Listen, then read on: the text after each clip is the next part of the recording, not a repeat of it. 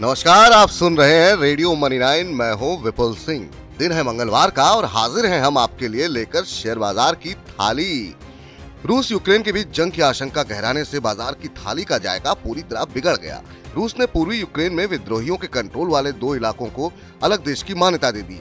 यही नहीं, रूस ने इन दोनों जगहों पर अपनी सेना को भी भेज दिया है।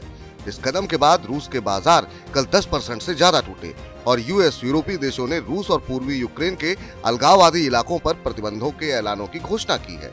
इन सब गतिविधियों से आज निफ्टी की बोहनी साढ़े तीन सौ अंकों की खटास के साथ 16,850 के स्तर के नीचे हुई। क्रूड में सत्तानवे डॉलर तक के उछाल ने आग में घी डालने का काम किया। पर बाज़ार खुलने से पहले यूएन सिक्योरिटी काउंसिल में रूस ने कहा कि वो शांति चाहता है।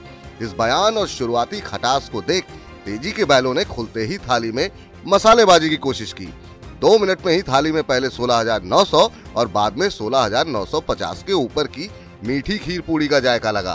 पर खराब सेंटीमेंट का फ़ायदा उठाते हुए खटाईबाजों ने तेज़ी के बैलों को पूरी तरह खदेड़ दिया।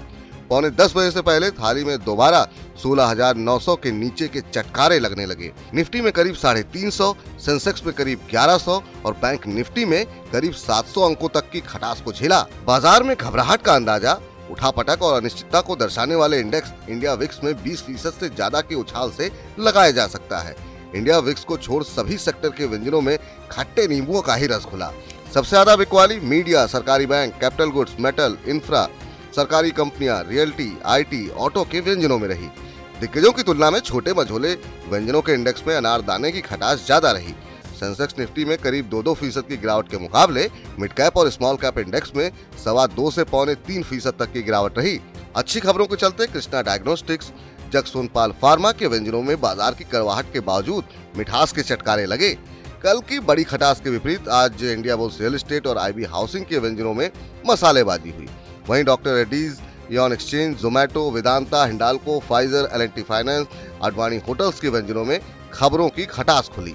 बायबैक से जुड़ी मसालेबाजी खत्म होने से टीसीएस के व्यंजन में तीन फ़ीसद से ज़्यादा की खटास रही।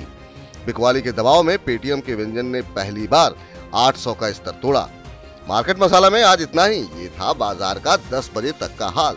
चलते चलते आपको बता दें कि आज सनोफी इंडिया एलेंटस बैक महिंद्रा सीआईई के नतीजे आने वाले हैं। वित्त मंत्री आज मुंबई में सरकारी बैंकों के प्रमुखों से मिलेंगी।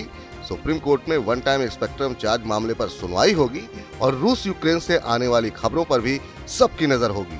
इन सब पर चर्चा करेंगे, लेकिन बाज़ार बंद होने के बाद मार्केट की चटनी में। तब तक आप सुनते रहिए रेडियो मनी नाइन।